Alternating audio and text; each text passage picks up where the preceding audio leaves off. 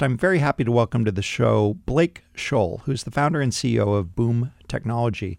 Blake, welcome to Launchpad. Hi, Carl. Thanks for having me. You know, I want to first point our listeners to your website, and, and I think I've got the URL right. It's boomsupersonic.com. Boomsupersonic.com. Right. Did I get that right? Supersonic.com. Exactly. Okay, excellent. All right, Blake, you've got pretty audacious plans. So give us the elevator pitch for Boom. Yeah, absolutely. Uh, so, as as many listeners probably know, it's been a long time since we've had a speed up in air travel. Uh, we've been flying basically the same airplane designs that we've had since the 1960s, and it still takes the same amount of time to get across the planet as it used to.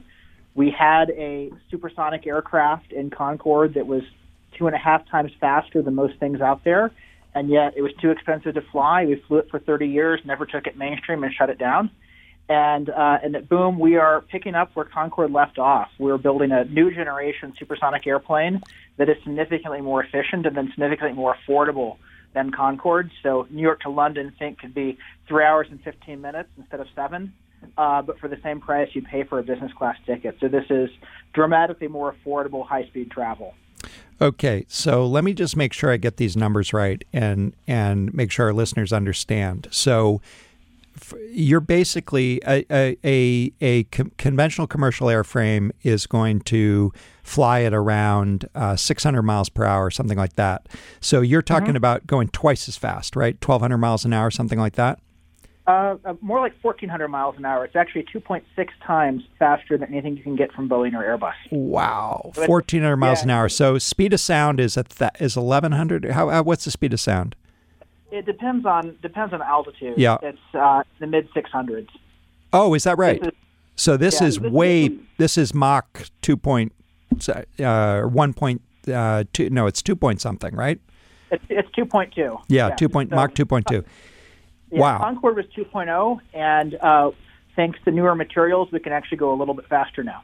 Okay, so and, and that speed's super important. You know, if you think about uh, New York to London today, most people fly that as a red eye and they try to get some sleep on the airplane. And if you made it just a little bit faster, it actually makes the flight worse because now you're landing in London with even less. Agree. Yeah. And so you have to give a big speed up so that instead of flying these red eyes, you'll take a daytime flight instead and you can actually go over and back in the same day and have enough time on the ground to get some real business done. Yeah. So let me let me think about the math. So uh, the scenario would be: I get on the plane at, at 7 a.m. East Coast time. Mm-hmm. You can get me there at at 10:15, 10:30, let's say, but then add six. Add five hours, I guess. So you, you can get me there for dinner for sure, early afternoon, late afternoon. Uh, yeah. Yeah. So if you, the first flight of the day is probably a 6 a.m. departure. Yeah. That would get you at Heathrow at 2:15 in the afternoon Heathrow time. Yeah. Which gives you time to actually get downtown, do a couple late afternoon meetings, go to, go to dinner, and then uh, you catch say a 9 o'clock p.m. London time flight back.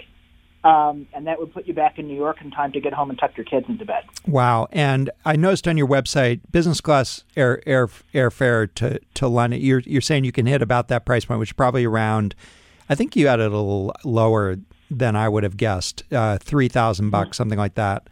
Uh, we, we, were saying five, five thousand round trip. Five thousand round trip. Okay, five thousand round trip. Yeah, that's about what it is. I think, at least from Philly. Mm-hmm. Um, all right. So I, I guess my reaction to that would be: this is an example of an opportunity where sure i mean the market need is sort of self-evident if you can if you mm-hmm. can take the same price point cut half the time out of it. Uh, of course, that's, that's a complete no-brainer. So mm-hmm. the it strikes me as one of these opportunities where it's all tech risk basically, and maybe some regulatory risk.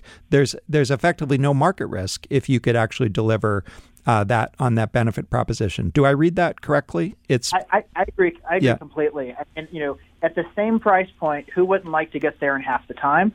Right? Um, from a passenger perspective, and then airlines. You know, today they compete on price and they compete on like champagne and mood lighting.